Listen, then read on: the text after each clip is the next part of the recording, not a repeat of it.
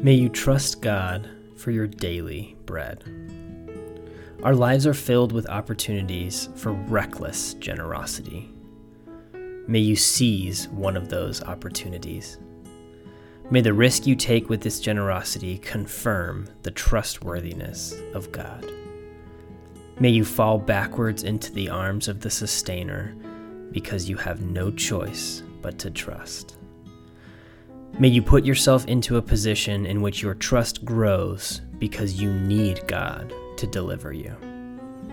May you discover that the security you are seeking by holding on to your wealth and possessions could have been yours without them.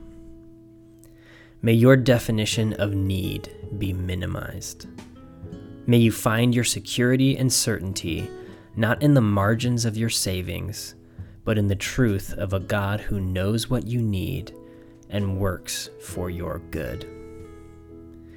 May you trust because you have no other option. And in your trusting, may you discern that you never needed to worry in the first place. May you give yourself wholly to the kingdom of God.